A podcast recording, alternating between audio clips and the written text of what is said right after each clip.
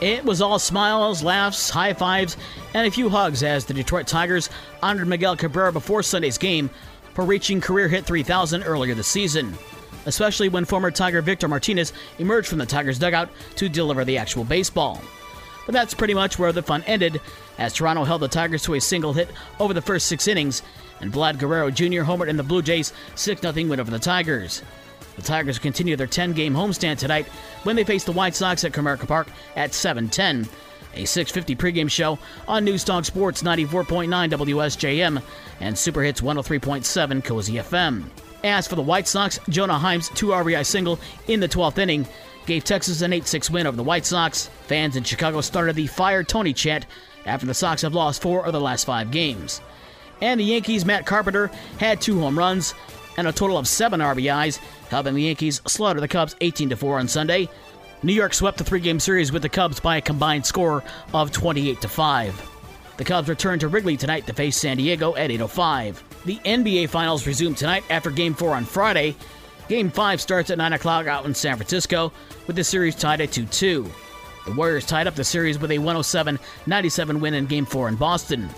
The NHL's Stanley Cup Finals will start on Wednesday in Denver. That's after Tampa Bay won the Eastern Conference Championship for a third straight year by beating the New York Rangers 2 1 in Game 6. Game 1 of the finals starts at 8 o'clock on Wednesday in Colorado. Tampa Bay is looking for the third straight Stanley Cup, while the Avalanche are looking for their first since 2001. WNBA from Sunday Indiana with an 84 80 win over Minnesota, and Chicago needed overtime and a buzzer beating three pointer by Courtney Vandersloot to give the Sky an 88 86 win over New York. Notre Dame is headed to the College World Series for the third time in their history and first since 2002 after upsetting number one ranked Tennessee 7 3. Some high school baseball and softball from the weekend. Buchanan baseball won their quarterfinal game over Clinton 9 0.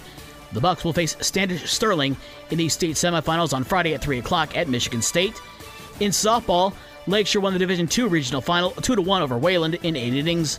Lancers face Jackson Northwest in the quarterfinals on Tuesday at Kalamazoo College at 3 o'clock, and Mattawan win the Division I regional title with a 4 2 win over Coldwater.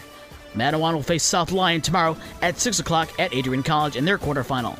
For more sports and the scores from last night and the schedule of today's games, visit the podcast page on this station's website. With your morning sports for Monday, June 13th, I'm Dave Wolf.